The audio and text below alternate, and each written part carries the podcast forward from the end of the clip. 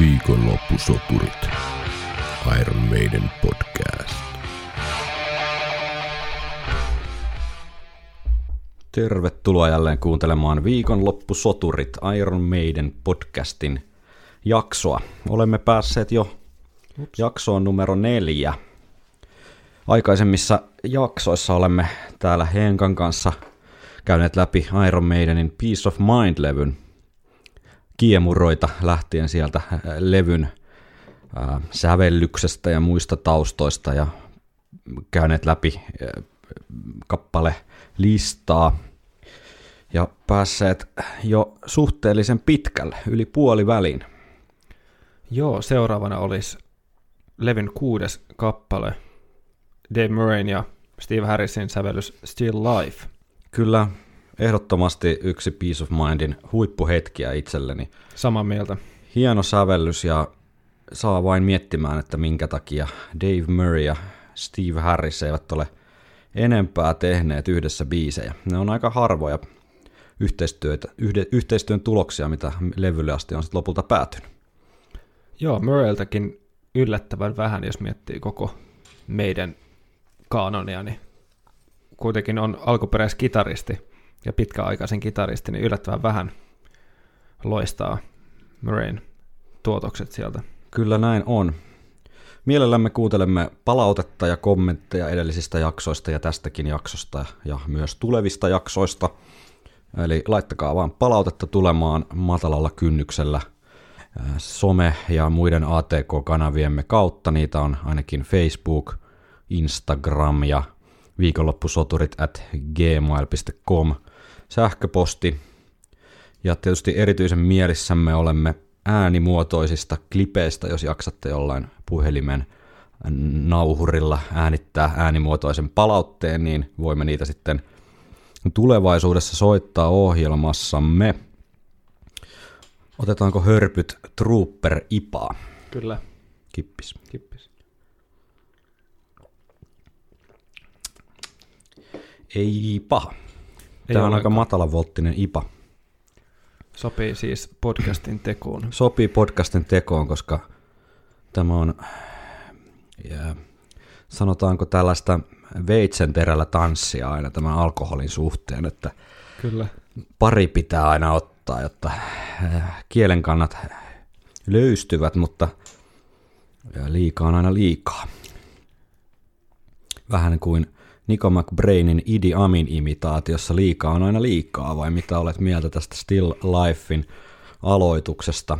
Tässähän siis äh, pojat studiossa äänittivät Nico McBrainin tällaista hulluttelua ja päättivät sen sitten kääntää väärinpäin ja laittaa tähän Still Lifein alkuun ikään kuin pienenä piruiluna henkilöille, jotka 80-luvulla kuuntelivat vinyylilevyjä väärinpäin etsiäkseen sieltä erilaisia viestejä, kun niitä viestejä olisi ollut vaikkapa Revelations-kappaleessa ihan oikeinkin päin kuunneltuna. Mutta sä tietääkseni ihan dikkaat tosta. No joo, mä oon ollut niin snadi silloin, kun mä oon tätä biisiä esimerkiksi eka kertaa fiilistellyt, ja tää on luonut mun mielestä tähän alkuun jotain semmoista outoa auraa tai oudon semmoisen premissin. Enhän silloin itse osannut kääntää vaikka CD-levyä toisinpäin soimaan Villeis, villemmissä unelmissakaan. Et se ei itseäni tavallaan ole jäänyt häiritsemään ollenkaan. Mutta nyt kun tästä ollaan keskusteltu just, niin onhan se aika jännä ratkaisu. Se on aika jännä ratkaisu. Toisaalta sen ehkä selittää vähän sen äh, Still Lifein sijainti tässä, tässä tota levyllä, että ehkä tuossa Trooperin jälkeen sitten on tällainen pieni hassuttelu ollut paikallaan, tai en tiedä, jos miettii B-puolta, niin siinä on sitten Trooper ja sitten Still Life. Et mä olisin, josko tämä ollut jopa parempi niin kuin ihan levyn lopussa tai jotain, en mä tiedä. Niin, tai sitten mahdollisesti jopa toisen puolen aloittajaisena. Niin, se ennen tulee heti siihen, niin, että se tulee heti siihen, jos tulee tuommoinen hassuttelu, niin heti siihen B-puolen kärkeen tavallaan. En No joo. Eihän hassuttelussa siis tietenkään mitään vikaa ole, mutta se on jotenkin ollut vähän aina siinä rajoilla, että toimiiko se vai ei. Mutta kuunnellaan se oikeinpäin käännettynä, eli, eli mitä Niko on studiossa höpötellyt. Hmm. What the thing with the three bonds? Good metal with thing you won't understand. Don't meddle with things you don't understand. Se on varmaan ihan hyvä neuvo elämään. Idi Amin, äh, diktaattorin elämäkertaan emme ehkä nyt uppoudu sen syvemmälle. Kiinnostuneet varmasti löytävät siitä internetistä lisätietoja. Still Life äh, biisinä Steve Harris kertoo tarinaa kappaleen sanoituksesta seuraavasti. Käytännössä se kertoo tarinan miehestä, joka tuntee vastustamatonta vetoa järven pintaa kohtaan. Hän näkee kasvoja vedessä. Painajaiset saavat hänestä vallan ja lopulta hän hyppää veteen, viedä vaimonsa mukanaan. Se on hyvin nautinnollinen kappale soittaa livenä. Siinä tapahtuu koko ajan jotain. Niin, siinä tapahtuukin. Sitä on sen takia myös nautinnollista kuunnella. Still Life on ollut niin nautinnollinen kappale soittaa livenä, että se on soitettu peräti vuonna 1983 World Peace Tourilla ja heti perään 88 Seventh Son of a Seventh Son-levyn kiertueella ja sen jälkeen ei kertaakaan. Sääli. Sääli, nimittäin täytyy sanoa, että tässä on ehkä hienoimpia meidän hetkiä tässä kappaleessa, mitä, mitä löytyy. Ainakin tällä levyllä, mutta myös koko meidänin tuotannossa niin yksi ja suosikkijuttuja. Aloitetaan biisin introsta. Tuossa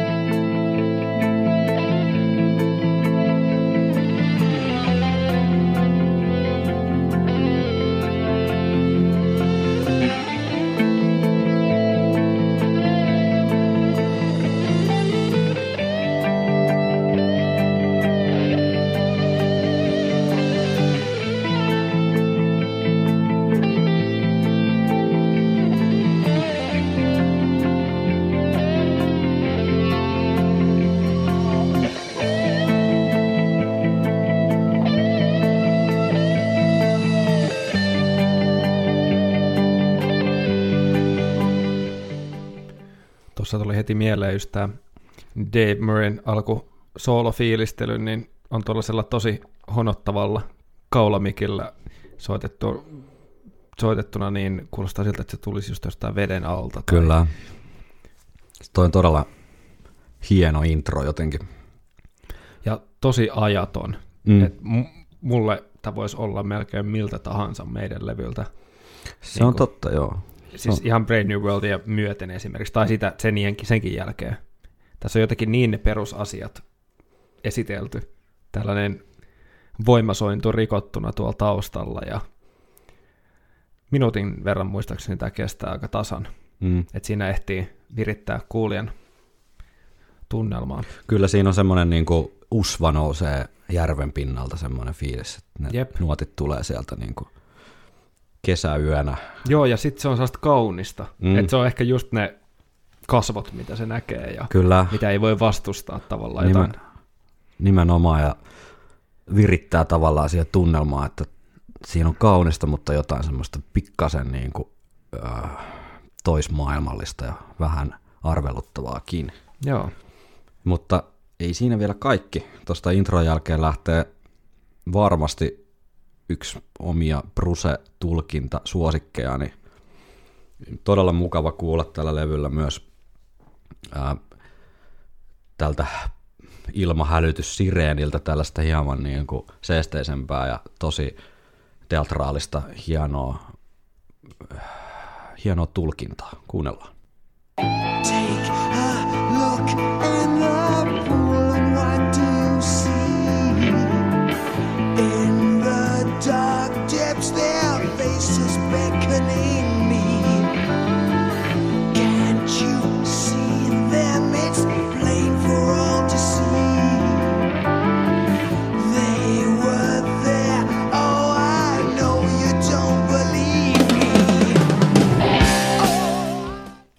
Filli, Nico McBrain filli vielä sinne perään. Joo, kyllä aika tuommoinen tavaramerkki filli. Kyllä, se on se sana, mitä haettiin. Tavaramerkki Filli. Ja jotenkin toi Brusen niin kuin pehmeä tulkinta jotenkin toimii niin kuin niin täydellisesti kuin voi toimia. Se Ja- on tosi vakuuttavaa. Ja sellainen pieni huomio vielä, toi toistelee toi kliini kitara tavallaan sitä komp, säkeistön, tiedät sä, komppikitaran niinku kuvio, että sieltä sen tahdin loppuun tulee aina se pieni di di di di. Joo. Joo. Joo, se on tosi makea. Se on niinku tosi hieno ensin tuossa akustisella, tai ei akustisella, mutta niinku kliini kitarasoundilla ja sitten kun se toistuu tässä säkeistössä.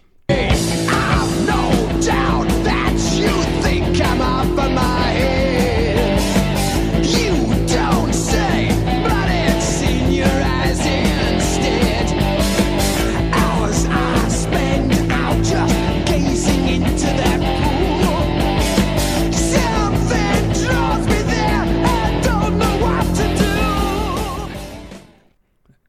Et siis tarkoitan, että hieno jotenkin sävellys siinä, että on poimittu se kitarakuvio ja sitten se toistuu ensin kliininä ja sitten särän kanssa ja jotenkin, tää on niitä biisejä, mitä on koko lainausmerkeissä ikänsä kuullut kyllä, mutta menee ehkä Revelationsin kanssa sinne osastolle, että on ruvennut vasta ihan viime vuosina jotenkin kunnolla aukeamaan, että mitä hieno sävellys kyseessä onkaan. Tää on itselle just semmoisia biisejä, että sanotaanko viimeiset ehkä kolme-neljä vuotta, niin, niin tämän rooli on jotenkin noussut, ei pelkästään tällä levyllä, mutta yleensäkin meidän niin katalogista, koska tässä on todella jänniä juttuja kanssa, mitä muussa on. Esimerkiksi toi kertosää on mun mielestä semmoinen, mitä ei, kaava, mitä ei ole toistettu muussa meidän biisissä juurikaan. Kyllä, Mutta sitten liittyen tähän levyllä olemiseen, niin tällä levyllähän ei ole nimibiisiä, toisin kuin muilla aiemmilla meidän Totta. levyillä. Totta, ei ole suoraan nimibiisiä kyllä, että Still Lifein tokassa kertsissä mainitaan tämä Peace of Mind siinä, siinä merkityksessä ilman sanaleikkiä, eli tässä mielen rauha merkityksessä. Jep, Ja siinä on sellainen aika makea, tai en mä tiedä miten makea se nyt on, mutta erottuu kuitenkin Brusen laulussa sellainen kaikuefekti on lisätty siihen Peace of Mind-sanaan, että sitä on haluttu oikein paksulla, paksulla markkerilla alleviivata sitä joo, ja sitten siinä on pieni, vitsiä. pieni nauru, nauru siinä perässä, tai ainakin mä kuulen sen. Se Katsotaan, vähän silleen röllimäisesti. katsotaan kuulevatko kuulijatkin.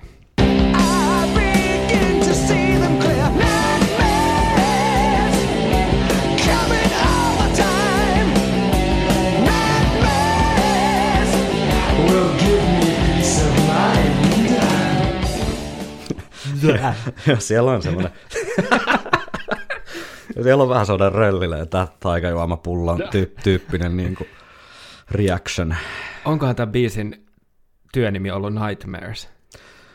Mä en tiedä, mutta mä just tässä joku päivä, kun tähän podcastiin valmistauduin ja kuuntelin tätä, niin mulla tuli ihan semmoiset vibat, että tämä voisi olla King Diamondin biisi niin kuin lyrikoiden puolesta. Aivan, se, joo. Se on samanlainen jotenkin, t- tässä olisi vähän makaberimpi vielä joku taustatarina, että se on joku abortoitu vauva, jonka henki on sinne järveen mennyt, jos se olisi King Diamondin biisi, mutta meinaan sitä, että tässä on samanlaisia elementtejä, semmoinen niin kuin hulluus ja painajaiset ja haamut saa päähenkilö jotenkin sekaisin ja valtaansa. Ja Ja harvoin ehkä näin graafisesti. harvoin näin graafisesti. Me, niin meidänillä. Että, Ihan totta ja tosi synkkä, kun miettii. Loppupeleissä tämä on tämmöinen niin perhesurmatyyppinen tarina, Niin. niin. että et ei riitä, että sä otat oma hengen, vaan sitten se vie vielä äh, rakkaimpaansa mukanaan, niin ei ole mitään niinku semmoista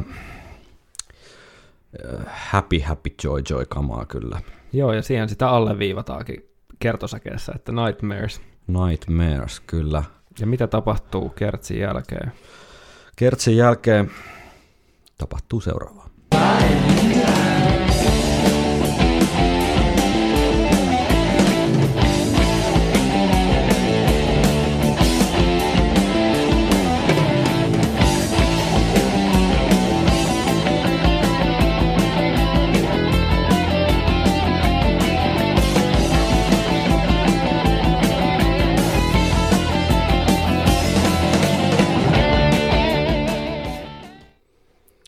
Huhhuh. Tuossa kun otin huikan Trooper Ipaa ja kuuntelin Still Lifein Kertsin jälkeistä väliosaa, niin mietin, että ei ole hullumpi idea tämä meidän podcast. Voisi sitä hu- huonomminkin käyttää lauantai-päivää Se on totta. täällä operan kummituksen luolassa. Joo, Still Life, uh, vielä kun puhuttiin siitä, tai Steve Harris itsekin puhui siitä, että biisissä tapahtuu koko ajan jotain, niin, niin ehkä tässä taas poiminta näistä, mitä nyt on muistakin biiseistä poimittu, että miten meidän pystyy varjoimaan omia kappaleitaan pienillä jutuilla, pienillä melodioiden modulaatioilla tai breikeillä tai jollain kertsien tuplauksella, semmoisilla pikkujutuilla, niin tässä Still Lifeissa on myös ihan hyvä esimerkki siitä. Kuunnellaanpa se.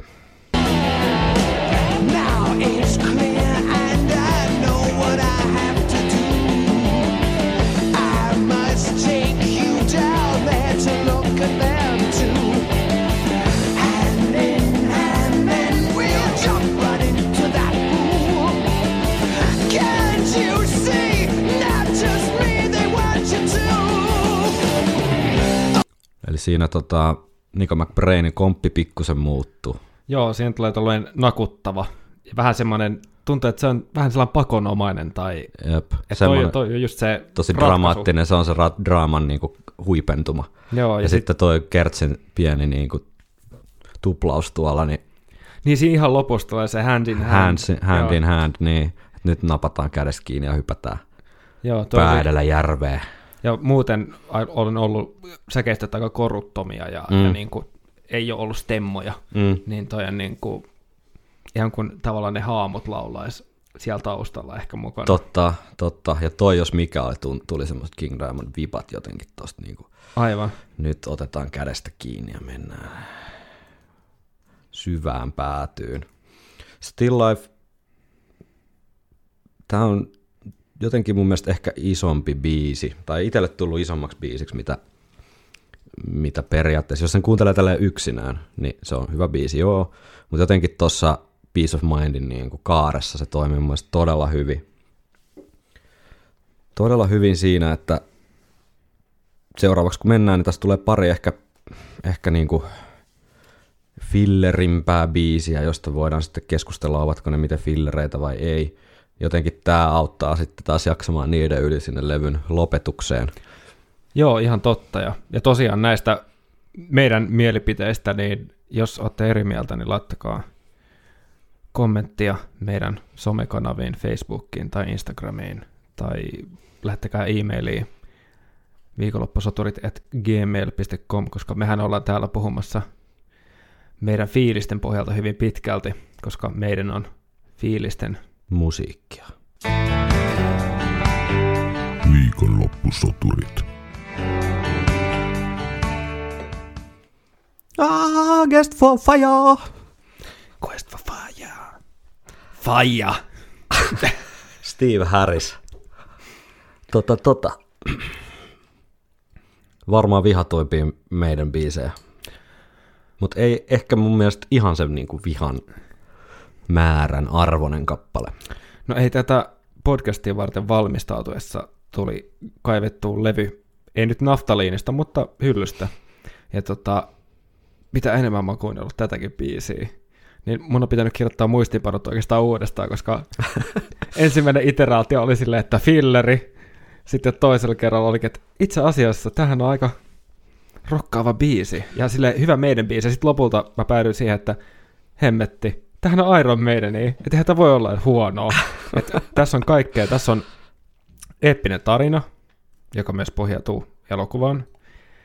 Öö, tässä on korkealta laulettuja öö, hyviä kertosäkeitä, Mm. ja tässä on hyvät soolot, Mm.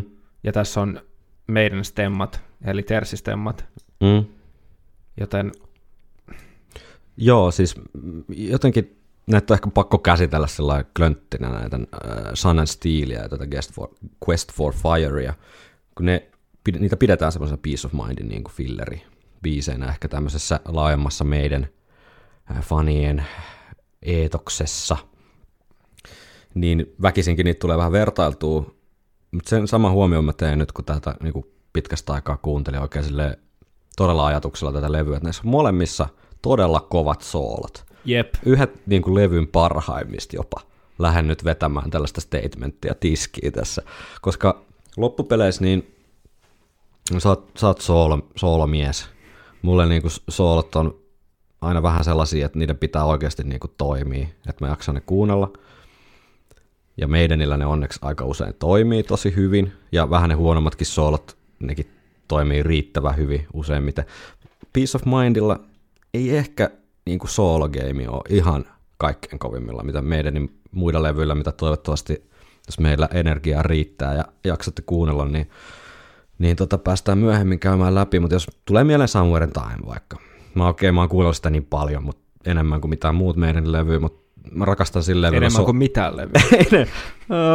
varmaan. Niin tota, Abigail King Diamond voi vielä vielä voita. Mutta anyway, niin tota, uh, mun mielestä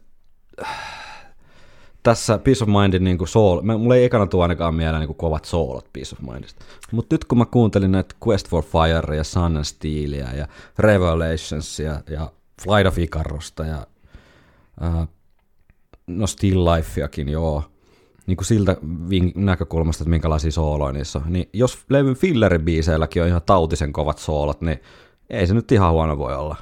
Joo, ja tämä on myöskin, mikä liittyy paljon tähän omaan valmistautumiseen, eli kun kuuntelin näitä pitkästä aikaa oikein ajatuksella, niin kyllä tässä vaan soolotkin niin kuin toimii. Ja näissäkin melkein, ainakin sanoisin, että Adrian Smithin soolojen osalta melkein pystyisi heti tunnistamaan, että mistä biisistä on kyse. Että joku siinä, joku tunnelma niissä on saatu narulle, Kyllä, mikä sopii siihen biisin kokonaisuuteen. Ja joo. Mä täältä vähän baittaan sun muistiinpanoja, mutta tota, siinä mielessä samantyyppinen biisi kuin ää, vaikka Trooper, eli intro, biisin intro Quest for Fireissa, niin on siis sama kuin biisin outro. joo, Kuunnellaan se.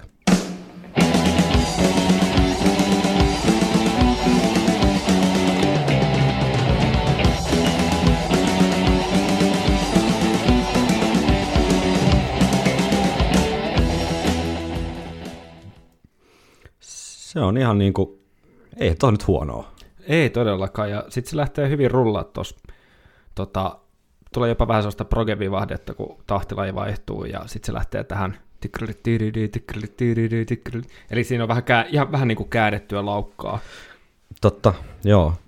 Sinänsä niin kuin biisin sanotukset on tätä niin kuin osastoa meidäniltä, että otetaan joku leffa, tässä tapauksessa Quest for Fire, kanadalais-ranskalainen leffa vuodelta 81, joka on tämmöinen niin kuin esi- ihmisen, esi-isien aikaan sijoittuva draama, kai se sitten on, seikkailu, toiminta, elokuva, jossa, jossa tota, vihamielisen heimon hyökkäyksen kohteeksi joutuneet tai joutunut heimo, niin siinä taistelun tiimellyksessä niin heiltä sammuu heidän ainoa tuli, mikä on mm, esihistoriassa aika paha asia ja, ja he sitten lähettää kolme, kolme jäsentää etsimään tätä tulta.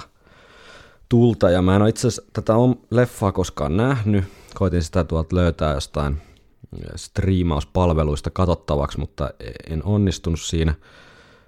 Sen verran mä ehin juonikuvausta lukee, että ainakin Harris on päätynyt sitten jättämään tässä leffassa esiintyvät ää, sukuelinten puremiset ja tällaiset pienet väkisin makuukohtaukset, niin niistä nyt ei lauleta sitten kuitenkaan, vaan enemmän keskitytty sitten tämmöiseen positiiviseen tulen etsinnän seikkailun tunnelmaan ilman, ilman tällaista tarpeetonta brutalismia, joka siinä leffassa ilmeisesti esiintyy. Mutta siis Where Eagles Dare, Trooper ja To Tame Land hän periaatteessa edustaa aika samantyyppistä sanotusideologiaa, eli, eli suoraan pohjautuu johonkin popkulttuurin tai vähemmän popkulttuurin tuotteeseen. Ja, Mi- ja mm. myöskin tämä Where Eagles Dare ja Trooper myös, niin kuten tämäkin, niin näissä on kaikissa vähän samanlainen rakenne myös. Mm. Eli tässä on kaksi kokonaista tavallaan säkeistökokonaisuutta, ja sitten tulee väliosa, jonka jälkeen tai jonka yhteydessä eri puolilla on soolot, ja sitten palataan joko viimeiseen säkeistöön tai kertosäkeeseen, tässä tapauksessa kertosäkeeseen. Mm. Eli tämmöinen vähän niin kuin symmetrinen tavallaan Iron Maiden biisi aihio täyttyy. Joo, et mä ymmärrän siis kritiikinkin periaatteessa siitä näkövinkkelistä, että nämä sanat on tällaista, niin kuin näin tapahtuu. Aikana, jolloin dinosaurukset kävelivät maan päällä. Mm, no, siitä varmaan ehkä historioitsijat voi olla jotain muuta mieltä, että miten paljon ihminen silloin puuhaili mitään, mutta kuunnellaan tosta nyt kuitenkin Quest for Firein kertsi. On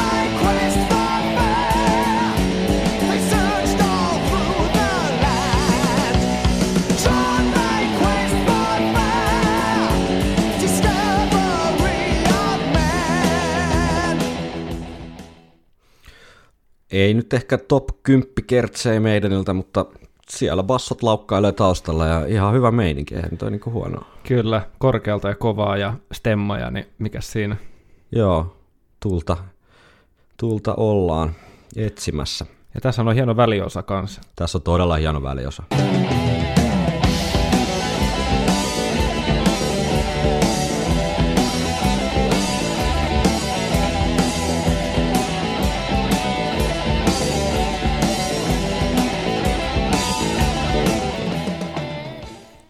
Siellä jo vähän tiisattiinkin sooloa, mutta jälleen kerran väliosa samalla tavalla kuin on aikaisemmissakin biiseissä puhuttu, niin jotenkin se Maidenin taika, mun mielestä aika paljon on myös sitä, just näissä väliosissa. Et, et, ni, niillä on vaan se niinku, kyky, mikä tavallaan mun erottaa monesta muusta bändistä, niin aina löytää joku pieni juttu sinne. Ne on aina simppeleitä melodioita, ei niissä niinku mitään semmoista kovin ihmeellistä ole, mutta mm. tosi toimivia, soljuvia melodioita sinne tänne, niin py- pysyy biisin mielenkiinto tosi korkealla. Joo, toi kuuluu jotenkin siihen Iron Maiden reseptiin Kyllä. tavallaan, että toihan on semmoinen, mikä antaa biisin hengittää, ja mm. esimerkiksi tässä hypoteettisesti, jos miettii, että jos tämä biisi olisi joskus soittu livenä, kuten monet muut biisit on, niin, niin tota, tommonen mahdollistaa sen, että laulaja voi ottaa kontaktia yleisöön ja kaikkia tämmöisiä käytännön asioita, mitä ei toki varmaan tuossa säveltäisi tuu mieleen, mutta nämä on tämmöisiä asioita, mitä sitten tapahtuu. Kyllä, ja tossa kun ehdittiin sooloja kehua, niin mennäänkö biisin sooloihin, eli Quest for Firein ensimmäinen soolohan on Adrian Smithin soittama, ja Ai ai, tää on hieno. tää on, tää on hieno.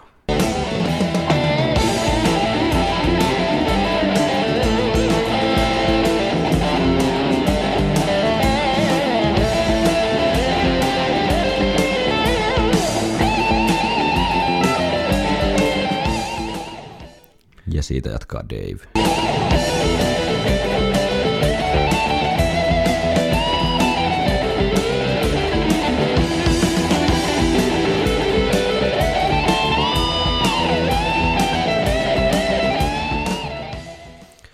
Siis pelkästään tämän väliosa melodian ja näiden soolojen takia, niin tämä on ihan niinku ansainnut olemassaolonsa, tämä biisi. Niin Joo, täytyy sanoa, että näin retrospektiivinen, olisi vaikea kuvitella, mikä biisi tämän tilalla olisi esimerkiksi tällä levyllä. Niin. Ja periaatteessa ehkä jossain vaiheessa voi olla, että houkutuksena ollut jättää kokonaan pois, mutta mä oon ihan tyytyväinen, että se on mukana. Joo, Ei ole koskaan tosiaan soitettu livenä, että voi olla, että ei ehkä semmoiselle live. Meidänilläkin kuitenkin jo 83 alkanut olla aika järeä repertuaari, niin kuin aika kovaa live-lekaa niin sanotusti, niin Joo, en tiedä. Voi Silloin olla, ne- että sen, sen kohtaloksi on jäänyt sitten se, että on vaan liian, on vaan parempia biisejä yksinkertaisesti. joo, mä luulen, että kyseessä on näin simppeli asia, että Ja Steve Harris kuitenkin varmasti hyvin tarkkaan miettii myös sitä livekeikan, tai miettinyt koko meidän historian ajan sitä livekeikan jotenkin kaarta, että miten jokainen biisi siihen toimii, että se homma jotenkin soljuu eteenpäin, niin ehkä tämä nyt sitten olisi vähän, vähän sitten kuitenkin downeri jossain trooperin jälkeen. Joo, ja onhan siinä sekin, että periaatteessa jokainen keikkahan on markkinointia.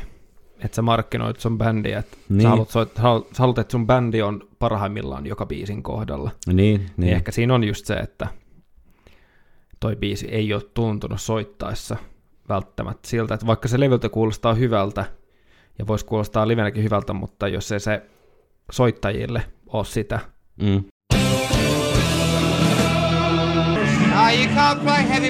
synthesizers. Sun and Steel, Dickinson Smith yhteistyön tulos jälleen tämä. Hieno, hieno, hieno biisi, aliarvostettu biisi. Pohjautuu siis japanilaisen samurain tai ronin, itse asiassa tämmönen isännätön samurai, miekkamestari, filosofi, kalligrafian harrastaja Miyamoto Musashin elämään. Hän eli tuossa 1500-luvun, 1600-luvun taitteen vuosikymmeninä Japanissa. Ja mm, oikeastaan jotenkin tosi sopivaa, että Iron Maiden tekee samurai-henkisen biisin. Eikö se meidän Japan ollut jo?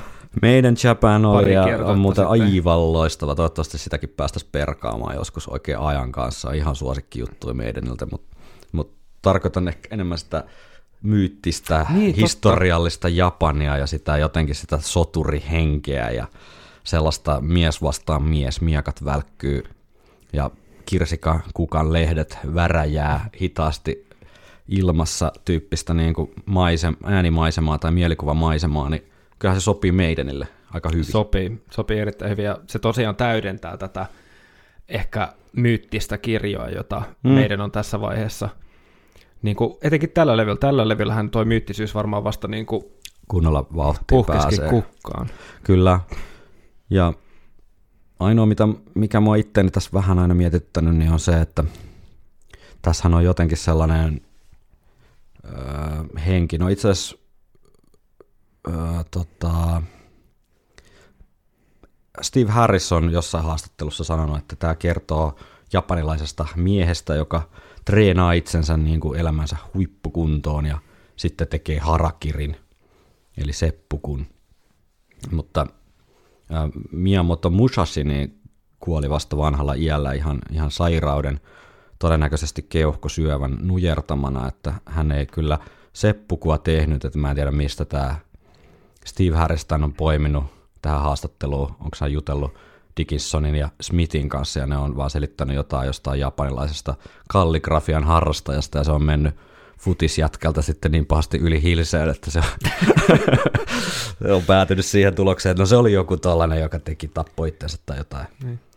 Tai kateellisena, kun oli näin hieno biisi. niin- Niin, En mä tiedä, se oli joku jätkä. se oli vaan joku jätkä.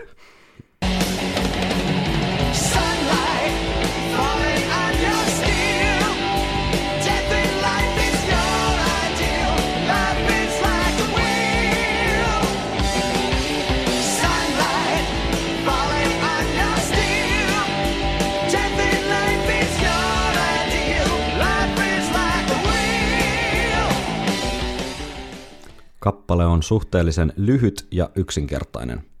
Pidin, pidin riffin suoraviivaisena, koska en ole kovin hyvä kitaristi. Adrian soittaa sen paljon paremmin kuin olisin ikinä voinut kuvitella. Bruce Dickinson muistelee elämäkerrassaan saaneen stiilin kirjoittamista, ja tästä voisi päätellä, että tämä on ihan täysin siis ainakin suurin osa riffeistä niin Dickinsonin käsiala. Joo, toi alkuriffin arkaisuus tuo hyvin mieleen Revelationsin. Mm? Tota, tossahan on kaksi ääntä käytännössä, jos laskee se, että se on. Kyllä, ja, totta. Mutta pääasia on se, että se toimii. Ja mitä mä luulen, että Smith on ollut enemmän vaikuttamassa esimerkiksi kertosäkeeseen. Mm. Siinä on aika raikas tämmöinen rock-pop-meininki. Ainakin toi sointuvaihdokset Se on on, totta, tosi joo. sitä. Ja tota, kaikki nämä jotenkin yhdistettynä tähän meidänin tämmöiseen perus heavy meininkiin, niin nämä nostaa sitä Smithin profiiliin mun mielestä. Se on totta, joo. Mä en ole ajatellut itse asiassa tota kertsiä siltä kannalta, kantilta, mutta siinä tosiaan kyllä, nyt kun sanoit, niin Smithin vaikutus varmasti kuuluu ja hyvällä tavalla. Tuo on jännä tollanen niin kuin, tässä ei ole ehkä sitä dramatiikkaa samalla tavalla kuin ehkä sellaista niin kuin miekkataistelun niin kuin tunnelmaa Niin. tässä kertsissä, mutta se on semmoinen niin kuin hyvä, hyvä nostattava tunnelma kyllä. Joo, tuo on aika positiivinen. Se on todella positiivinen, joo. Tämä on se mindfulness, nostaa taas päätä. Sunlight falling on your steel, death in life is your ideal. Tämä on ihan ok riffi jotenkin. Tai siis riimi. Mm, ja Life is like a wheel. Life is like a wheel, joo. Ja sitten tässä on ihan mahtava väliosa. Tää,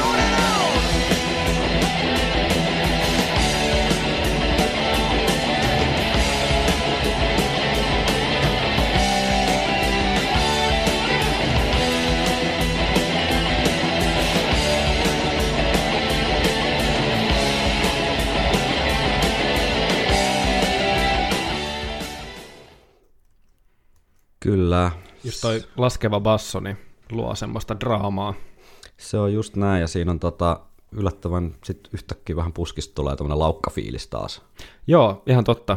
Taas toistuu meidänin tämmöinen signatuuri, tavaramerkki Jutska.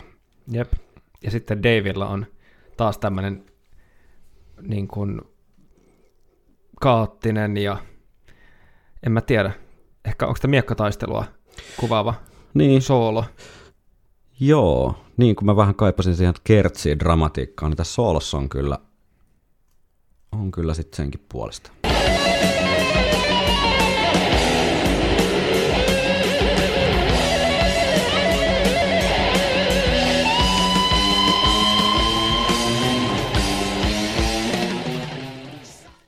Aika lyhyt tommonen reilu 10 sekkaa soolo. Joo, toi on mahtava toi pieni breikki, millä se menee takaisin tota, kertosäkeeseen. Totta, joo. Toi on kyllä hieno soolo. Siinä on joku sellainen niin kuin kaksi samurait kohtaa tosiaan jossain pikkasen huojuu oljenkorret tuulessa ja Jep, sitten tökitään toisia vähän ja tarkkaillaan, että miten toinen reagoi. Sitten lähtee kunnon mylly käyntiin. I like it. Joo, ja sitten biisi jää tavallaan auki tällä tuplakertsillä, mm. ja sitten se hidastuu. Sanoiko se siinä lopussa muuten, tai laulaako, että and it's rolling still? On joo. Aivan. E- Vai, Elämä, and elämän it's rolling pyöri vaan steel. pyörii. Elämän pyörä pyörii. Mä itse asiassa katsoin tuossa hiljattain Yle Areenasta löytyy tällainen Harakiri 62 vuoden leffa alkuperäiseltä nimeltään Seppu, kun en tiedä miksi toi Harakiri on Seppu, kun kä- niin kuin, se ei ole tavallaan käännös, mutta, mutta kun Seppukusta puhutaan Harakirina jostain syystä Japanin ulkopuolella, mutta tarkoittaa samaa asiaa, tämmöistä rituaali itsemurhaa, hyvin kunniakas tapa samuraille päättää päivänsä itse veitsellä vatsa auki ja sitten avustaja siinä lopulta leikkaa pään irti, kun on tarpeeksi, tarpeeksi pitkälle mennyt se homma. Niin tosiaan äh, Seppuku-niminen tai Harakiri-niminen elokuva Yle Areenasta liittyen nyt lähinnä tähän samurai-teemaan, niin se on erittäin, erittäin hieno, jotenkin niin kuin täydellinen elokuva suorastaan jotenkin liikkeellä. Kaikki kuvaku, kuvakulmat ja kameran liike ja varsinkin näyttelijöiden liike ja muu niin on niin, kuin niin tappii hiottuu kuin voi olla. Kannattaa se käydä chiigaamassa niin pitkään kuin se areenassa nähtävillä on. Kertoo tämmöisestä Ronin samuraista niin kuin ää, Musashikin oli. Ei siis liity sinänsä suoraan Musashin elämään, mutta tällainen Ronin menee läänin herran porteille ja pyytää lupaa tehdä seppukun läänin herran pihalla, koska on menettänyt soturi arvonsa ja on tällainen isännätön vaelteleva entinen samurai, niin hän haluaisi päättää päivänsä kunnialla, mutta koska seuduilla pyörii muitakin rahattomia ronineja, jotka yrittävät samaa kikkaa siinä toivossa, että läänin herra antaisikin vaan almuja ja lähettäisi heidät pois oveltaan, niin tämä ilkeämielisen läänin herran ilkeämieliset avustajat sitten pakottavat tämän Seppukun tekemään tämän Roninin ja siitä lähtee tarina, tarina sitten aukeamaan. Erittäin hieno, kannattaa käydä katsomassa. Aletaan päästä, pä- päästä niin kuin loppusuoralle tässä Peace of Mindin läpikäynnissä. Loppukiri. Aikamoinen tota, Ei harakiri. ei har... Aikamoinen tota tinki ollut näissä biiseissä. Tässä on niin paljon kovia biisejä, tässä on niin paljon kovaa, kovaa niin kuin riffiä ja muuta puhuttavaa, että tässähän on vierahtanut jo neljä jaksoa aika lepposasti. Toivottavasti tekin olette tykänneet. Jos olette eri mieltä jossain, niin, niin, niin tota, kommenttia vaan tulemaan, niin me voidaan purkaa niitä jossain vaiheessa täällä ja fiilistelyhän tämä on. Kyllä, fiilistelyä nimenomaan. To Tame a Land, Peace of Mindin lopetusbiisi. Yksi näistä Iron Maidenin eeppisistä levyn lopetusbiiseistä, mutta onko se ihan muiden 80-luvun levyn lopetusklassikoiden tasoinen sävellys? Mitäpäs olet mieltä? Tämä on ollut pieni outolintu meikäläiselle ja täytyy sanoa, että tämän podcastin tiimoilta tuli kuunneltu tätä ahkerammin kuin koskaan. Mulla kesti pikkasen päästä sisälle, koska tässäkin tapahtuu koko ajan, mm. niin kuin Merinin biisissä yleensä, ja varsinkin näissä ää, e- epoksissa tapahtuu. Ja, ja, ja täytyy sanoa, että mulle tämä biisi avautui siinä vaiheessa, kun mä etin tästä jonkun todella huonolaatuisen bootlegin live-esiintymisestä vuodelta 83. En muista keikkapaikkaa. Videolaatu oli ihan ok, ääni oli vähän huonompi, mutta sitten mä hiffasin tämän biisin olemassaolon tavalla, tämä on ollut varmasti niinku ihan älyttömän hauska soittaa, koska tässä on vaihdoksia koko ajan, mutta tässä on muutamia juttuja, mitkä mulle ei heti alkuun tarttunut. Että et tämä niinku säkeistö on ollut mulle pikkusen vaikea sulattaa.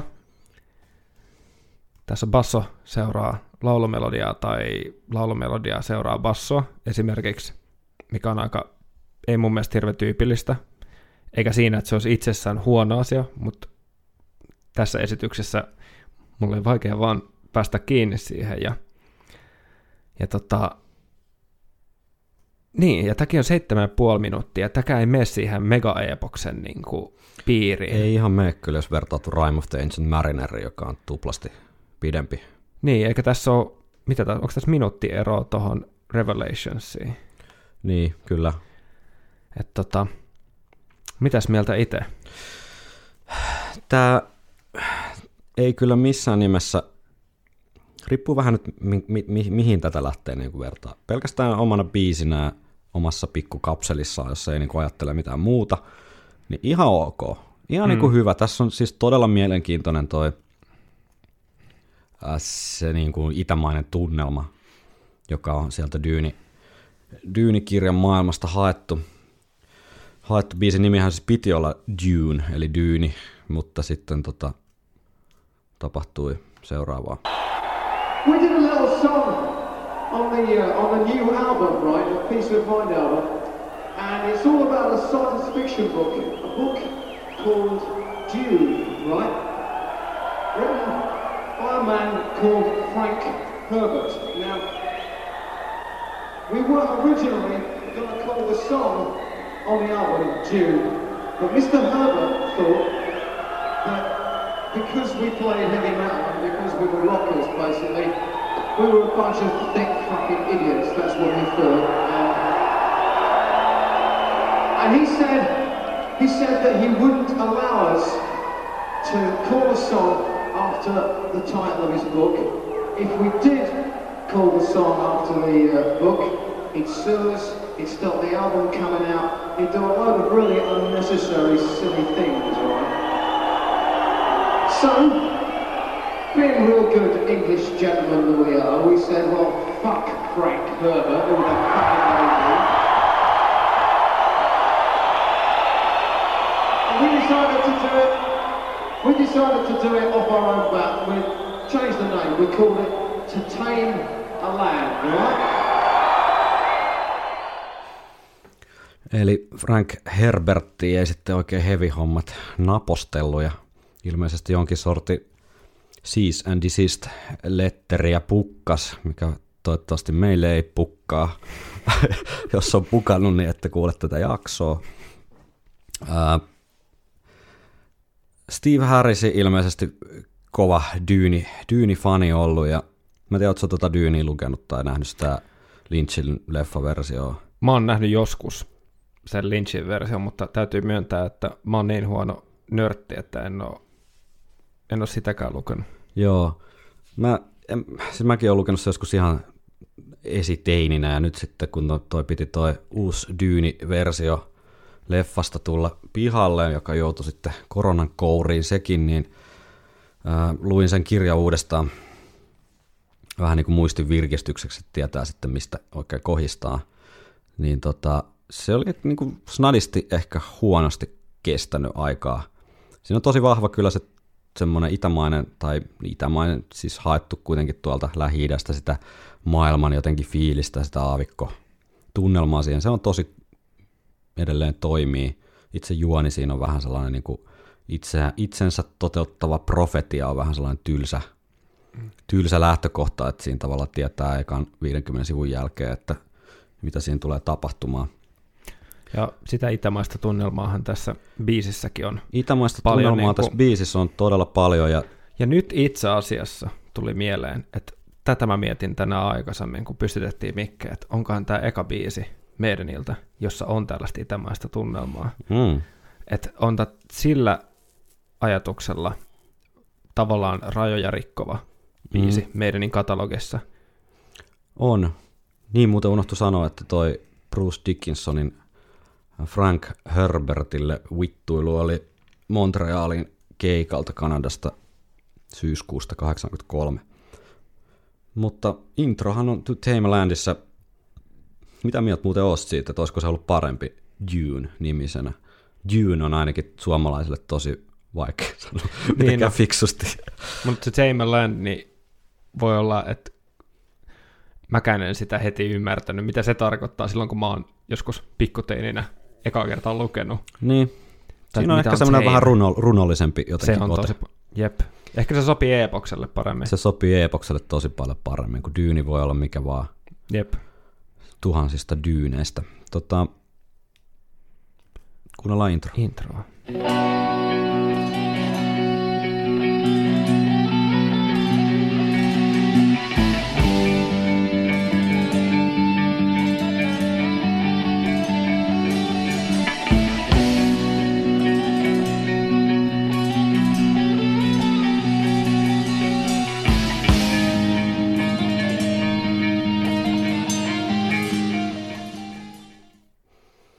Siinä sitä Itämaan tunnelmaa nyt sitten oli.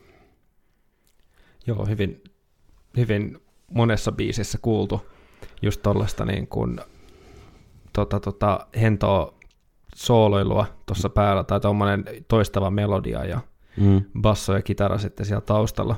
mm. Mutta tosiaan toihan laskeutuu, meidän tavallaan avaruusalus laskeutuu sinne.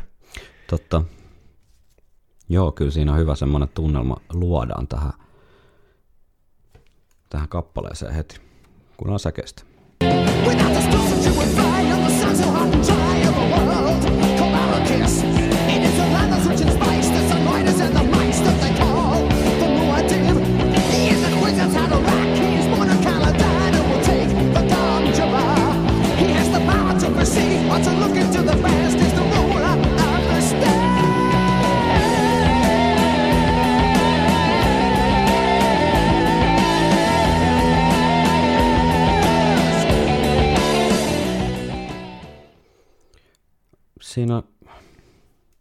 Mielenkiintoisella tavalla niin periaatteessa Brusen noi laulumelodiat, jos ni- niitä voisi laulumelodioksi juuri kutsua, niin on aika mitään sanomattomat, mutta sitten lopussa tulee aika makea tällainen niin nostatushuuto. Joo, ja tuossahan on vähän sama meininki kuin myöhemmin käydään ehkä läpi jotain Alexander the Greatia, mutta täälläkin monesti mainittu, että tässä kerrotaan, mitä siinä kirjassa tapahtuu.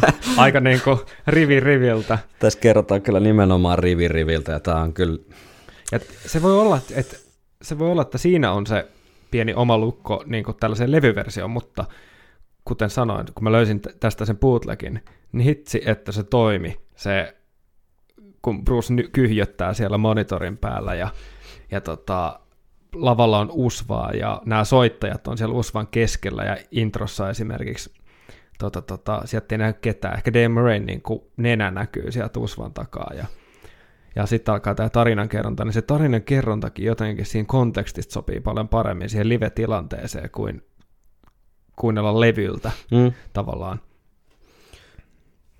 Joo, siis mä todella toivoisin, että Harris useammin ottaisi niinku sa- sanotusapua Bruce Dickinsonilta. Se olisi voinut tässäkin olla aika kova, jos olisi Brucelle antanut noin kaikki sen my- mytologiset mielenkiinnot ja sitten iskenyt dyynin käteen, että poika tosta To sanat, niin, niin tota, voi olla, että olisi tullut vähän mielenkiintoisempaa settiä, kun luetella noita Kom Jabbar ja muita niin kuin hölynpölytermejä, mitkä ei tarkoita kellekään mitään, ellei sä lukenut Dyynikirjan. Että kyllähän siinä kuitenkin semmoinen perusinhimillinen tarina siellä taustalla on, mistä olisi saanut ehkä vähän mielenkiintoisempaa näkökulmaa, vaikka Still Live-biisin hengessä tai jotain muuta. Joo, ja sitten varmaan Brucekin olisi saanut siihen ö, niin kuin enemmän tulkintaa, tai enemmän tulkinnan varaa Joo, Joo. niin kuin tul, tota, laulullisesti. Et se ei olisi niin, niin kuin orjallisesti noudattanut noita Niin, bassolinjoja. Joo, tässähän on suhteellisen pitkään menee ennen kuin alkaa niin kuin ns. tapahtuu. Et niin, noin puolessa välissä, neljä, vähän puolen jälkeen, niin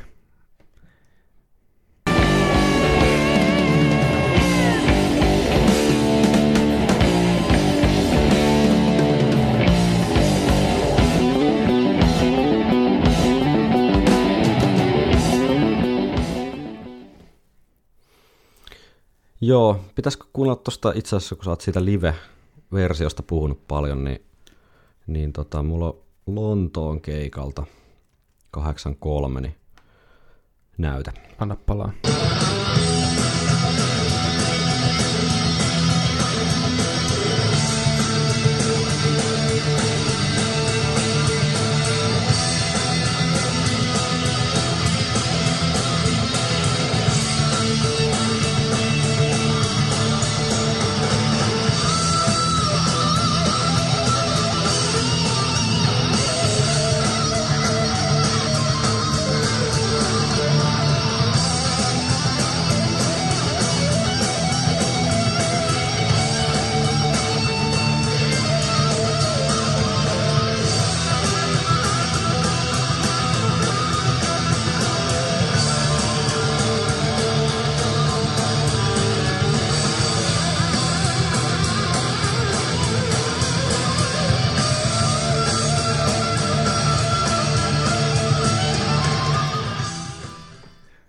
Siellä oli molempien sooloissa semmoista hentoa itämaista vibaa ja Kyllä. kyllä auttamatta ei pysty olla ajattelematta sitä, että onko tässä ollut joku siirtymä riitti seuraavan levyn tunnelmiin.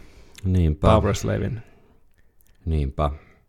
Kyllä tämmöinen tematiikka siellä jotenkin väkisinkin pyörinyt bändin mielessä.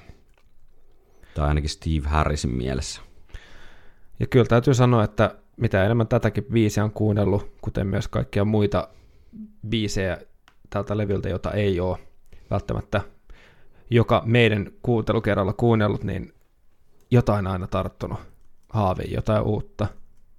Ja varmasti tulevaisuudessa tarttuu vielä enemmänkin. Mä uskon kanssa. Steve Harrishan on, on tästä a Landista kommentoinut, että tämä on paras kappale, jonka olen koskaan kirjoittanut. Olin erittäin tyytyväinen Phantom of the Operaan, mutta nyt täytyy sanoa, että tämä on paras. 83 vuonna. Jep. Ja tähän on soitettu myös kuinka monella kiertueella. Tämä on soitettu tasan tarkkaan tuolla Peace of Mindin kiertueella eikä kertaakaan sen jälkeen, että ei se nyt ehkä sitten kuitenkaan ollut se ihan paras kappale, minkä hän on tehnyt. Ja siinä välissä on kuitenkin vielä Hallowed Be Thy Name, Niin, se on vähän useammin pyörinyt tuossa jonka mä lasken myös vähän niin kuin epokseksi. Totta kai, ehdottomasti. Mutta jos Tame Landin laittaa samaan kehään Hallowed Be Thy Namein, Rime of the Ancient Marinerin ja, ja tota Alexander the Greatin kanssa, niin kyllä sieltä varmaan aika tummin silmän alusin ulos tullaan, että siinä on kyllä aika kovaan seuraa joutunut tuommoisissa levy, levyn lopetusbiiseissä. Viikonloppusoturit. Tosiaan Peace of Mindin kiertue starttasi vähän ennen levyn julkaisua, eli toinen päivä toukokuuta 83, 150 keikkaa,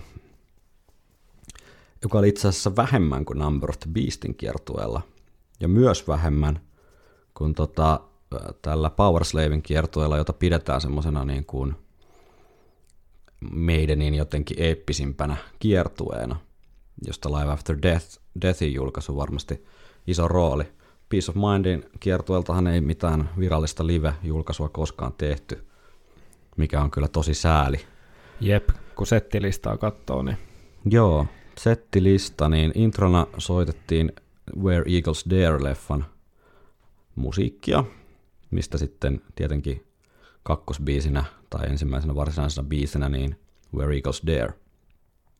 Sitten Ratchild, The Trooper, Revelations, Flight of Icarus, Die With Your Boots On, 22 Acacia Avenue, The Number of the Beast, Still Life, To Tame a Land, Phantom of the Opera, Hallowed Be Thy Name, Iron Maiden, Run to the Hills, Sanctuary, Drifter ja Prowler. Aika järeä, aika järeä.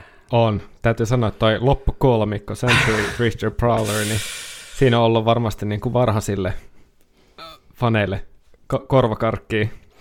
Kyllä, 7 kautta 9 Peace of Mindin biiseistä settilistassa, eli kaikki paitsi Quest for Fire ja äh, Sun and Steel. Sun and Steel, niin kuin, mik, miksei se olisi. Jep. mahtunut? Ihan, tuli ihan samaa mieleen, että, että minkä, minkä biisin olisit vaihtanut siihen. Mä olisin itse vaihtanut vaikka Run to the Hillsin, mutta niin. Niin. ymmärrän, että sitä nyt ei sieltä pois saa. Niin, öö, kai se olisi sitten 22 Acacia Avenue, vaikka se hyvä biisi onkin, niin tämä on niin kova, että tästä joutuu vähän niin kuin omiin Niin niin on. sormiin napsis irti, että en tiedä. Ei kun. Ratchild ehkä. joo, joo, Joo. joo. Koska 22 on niin hyviä semmoisia tota, yleisöhuudatuskohtia ja Se on totta, ja sitä on vähemmän soitettu kuitenkin. Niin. Ja sitten toisaalta noita varhaisia tuolta lopusta ei millään myöskään vittis. Totta. Se on uusi kokoonpano kuitenkin, tai Niko on tullut messiin ja sitten Drifter ja Prowler. Kyllä. Jos tehdään joskus joku bootleg extra, niin, niin pitää kaivaa noin. Joo, noin löytyy kyllä tuolta omista arkistoista jo nyt.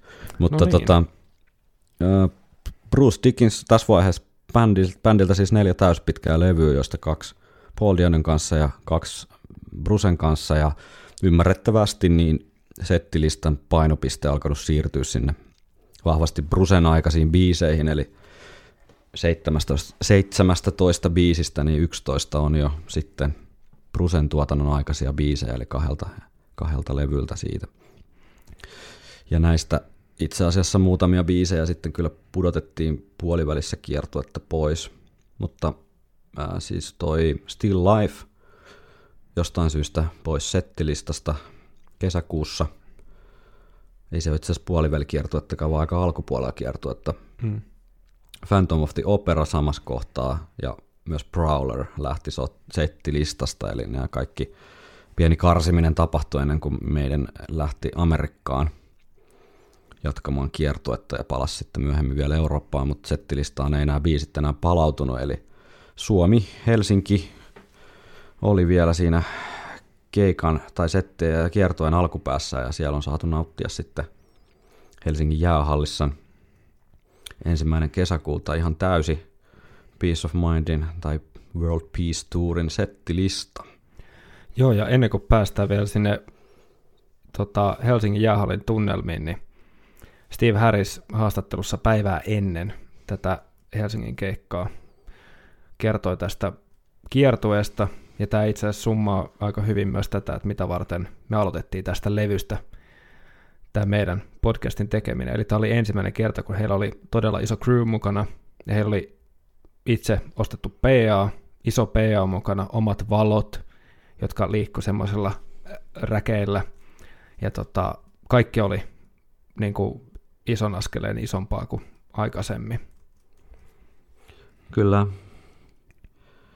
aika pitkä matka tultu sieltä ihan muutamassa vuodessa kovalla keikkailulla ja timanttisella biisimateriaalilla ja toimivilla taustoilla, niin toinen iso maailmankierto kahden vuoden sisään. Joo, ja tässäkin vaiheessa muistan, että Harris painotti, että ei tee rahaa kiertämällä mm. juurikaan. Tulee break even, mutta niin kun levymyynnistä vielä tuolloin ehkä ansaittiin, mutta tämä oli niin tärkeää markkinointia, että tämä oli vapakkoduunaa. Se on kyllä tosi mielenkiintoinen itse asiassa pointti, että jopa meidän meidänin kokoinen bändi, niin kiertoja on vielä ollut aika plus miinus nollaa. Helsingissä ehkä kuvaa sit sitä, että Stadin keikalla Helsingin jäähallissa siis ensimmäinen 6.83, niin on arvioitu olleen Mikael Huhtamäen Scream for Me Finland kirjas, kirjan mukaan, joka on siis kertoo heavy-bändien keikoista Suomessa 80-luvulla erittäin, erittäin suositeltavaa luettavaa, jos aihe, aihe kiinnostaa meidän, niin siinä muutama eka kappale kertoo. Niin tämän kirjan mukaan jäähallissa on arvioitu ol- ol- olleen pari tuhatta viiva kaksi puoli tuhatta katsojaa, eli vain kolmasosa, kolmasosa tuota jäähallin kapasiteetista. Et ehkä sitten 2000, 2000 myydyllä lipulla, niin ehkä sille ei sitten sitä isoa kiertuetta ja kaikkea kalustoa ja kaikkea muuta häsmäkkää makseta. Että, tai maksetaan just, mutta ei siitä mitään sit käteen jää.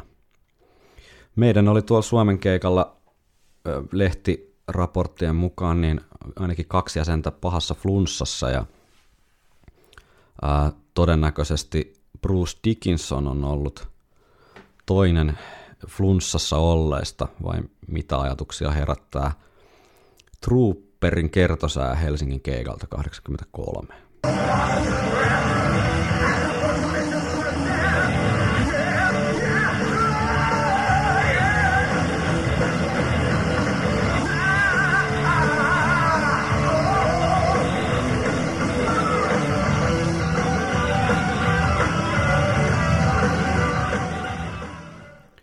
Siinä ei ihan, ihan ylänuotit osuneet kohilleen.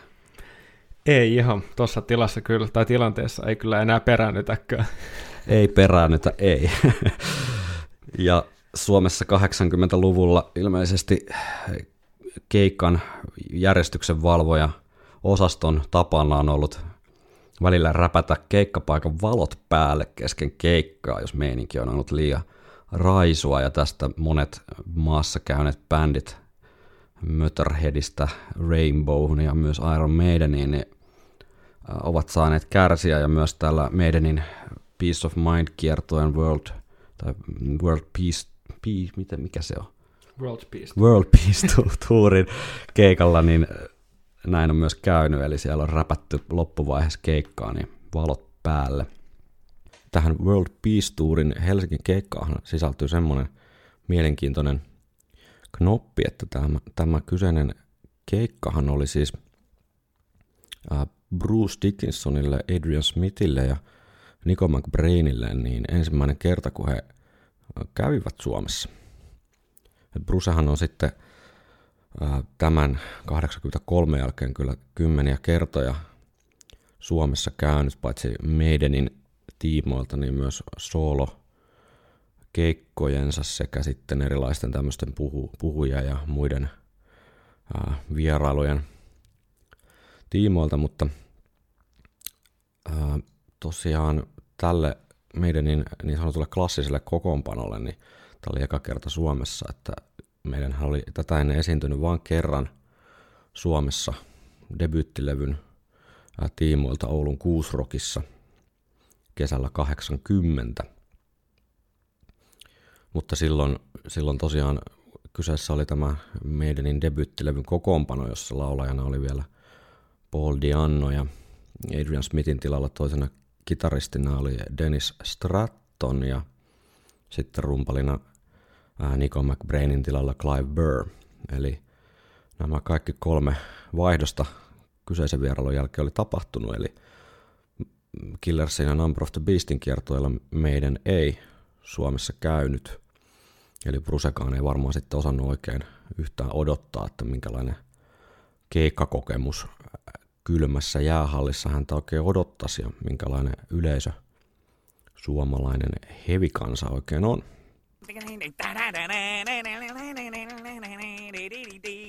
Ää, Soundissa, Soundilehdessä niin nimetön kirjoittaja, joka Mikael Huhtamäen arvelun mukaan olisi Juho Juntunen, kertoo seuraavaa. Tämä tapahtuma sijoittuu siis keikan jälkeisiin jatkobileisiin, jossa tuntematon Juho Juntunen sekä Bruce Dickinson kohtaavat.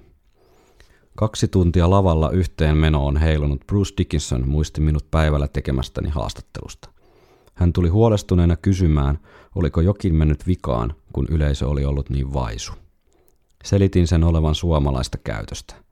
Ei edes uskalleta heittää päälle nelosvaihdetta, koska järjestysmiehet puuttuvat silloin asiaan. Eli meininki on ollut 80-luvun Suomessa vielä vähän varovaista johtuen järjestyksen valvonnan brutaaleista otteista. Mutta onneksi Juho Juntunen on Dickinsonia sitten jatkolla lohduttanut, että ihan hyvin se meni.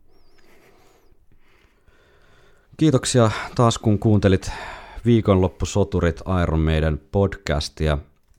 Laittakaa tulemaan palautetta, kommentteja.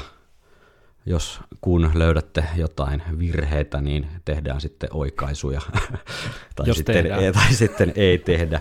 Ja tässä tuli vielä mieleen, että nyt kun Peace of Mind on paketissa, niin voitte kirjoittaa meille tai lähettää viestejä myös tästä teidän omista Peace of Mind huippuhetkistä esimerkiksi. Kyllä, laittakaa muistoja tai fiiliksiä levystä tulemaan, niin pistetään niitä sitten eetteriin. Ennen kuin lopetamme, niin kuunnellaan vielä tähän loppuun. Pieni aikamatka kesäkuun ensimmäiseen päivään vuoteen 1983. Iron Maidenin World Peace-kiertue on rantautunut Helsingin jäähalliin.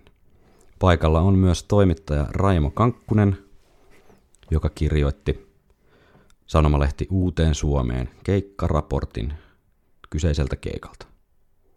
Kiitos ja kuulemiin. Kiitos.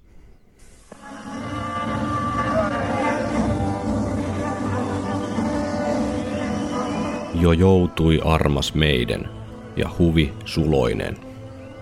Kappaleen Trooper aikana kitaristit Dave Murray ja Adrian Smith intoutuvat tosi mukaansa tempaavaan yhteissoitantoon. Kaksi kappaletta myöhemmin vieressäni istunut kitaravirtuosi Dave Lindholm nousee seisomaan lähteäkseen. Lavalta ei löydy yhtään persoonaa, hän sanoo vakuuttuneena. Jään virkani puolesta istumaan. Bruce Dickinson joutuu alkuun huutamaan, kun miksaaja ei väännä oikeasta nappulasta. Melko nopeasti tilanne normalisoituu ja meidän vokalistin eläimellinen heviääni lämmittää jäähallin. Die with your boots on, eli kuole saappaat jalassa. Niinhän hevistit ajattelevat. Täysillä vain, vaikka päin peruskalliota. Number of the Beast alkaa lupaavan tuntuisesti tähtien sotakloonein. Muutenkin kappale edustaa konsertin parhaimmistoa, eipä kai sitä muuten olisi valittu meidänin edellisen LPn nimikappaleeksi. Junia seuraavat kitara- ja rumpusoolot vakuuttavat kuulijan kitaristien ja uudehkon rumpalin Nico McBrainin kyvyistä. McBrain paiskoo palikoitaan yleisön joukkoon kuin otus konsanaan. Jotain häneltä silti jäin odottamaan. Intohimoako?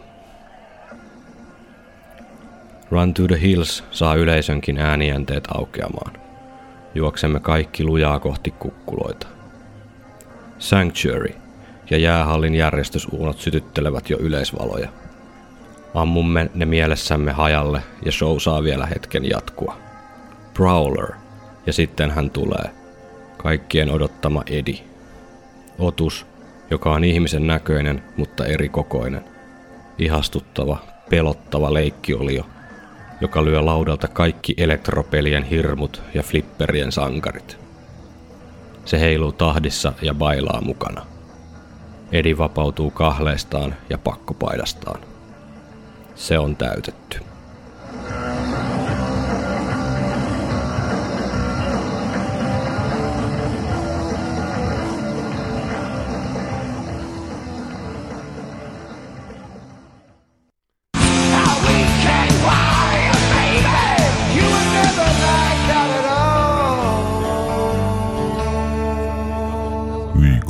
Estou.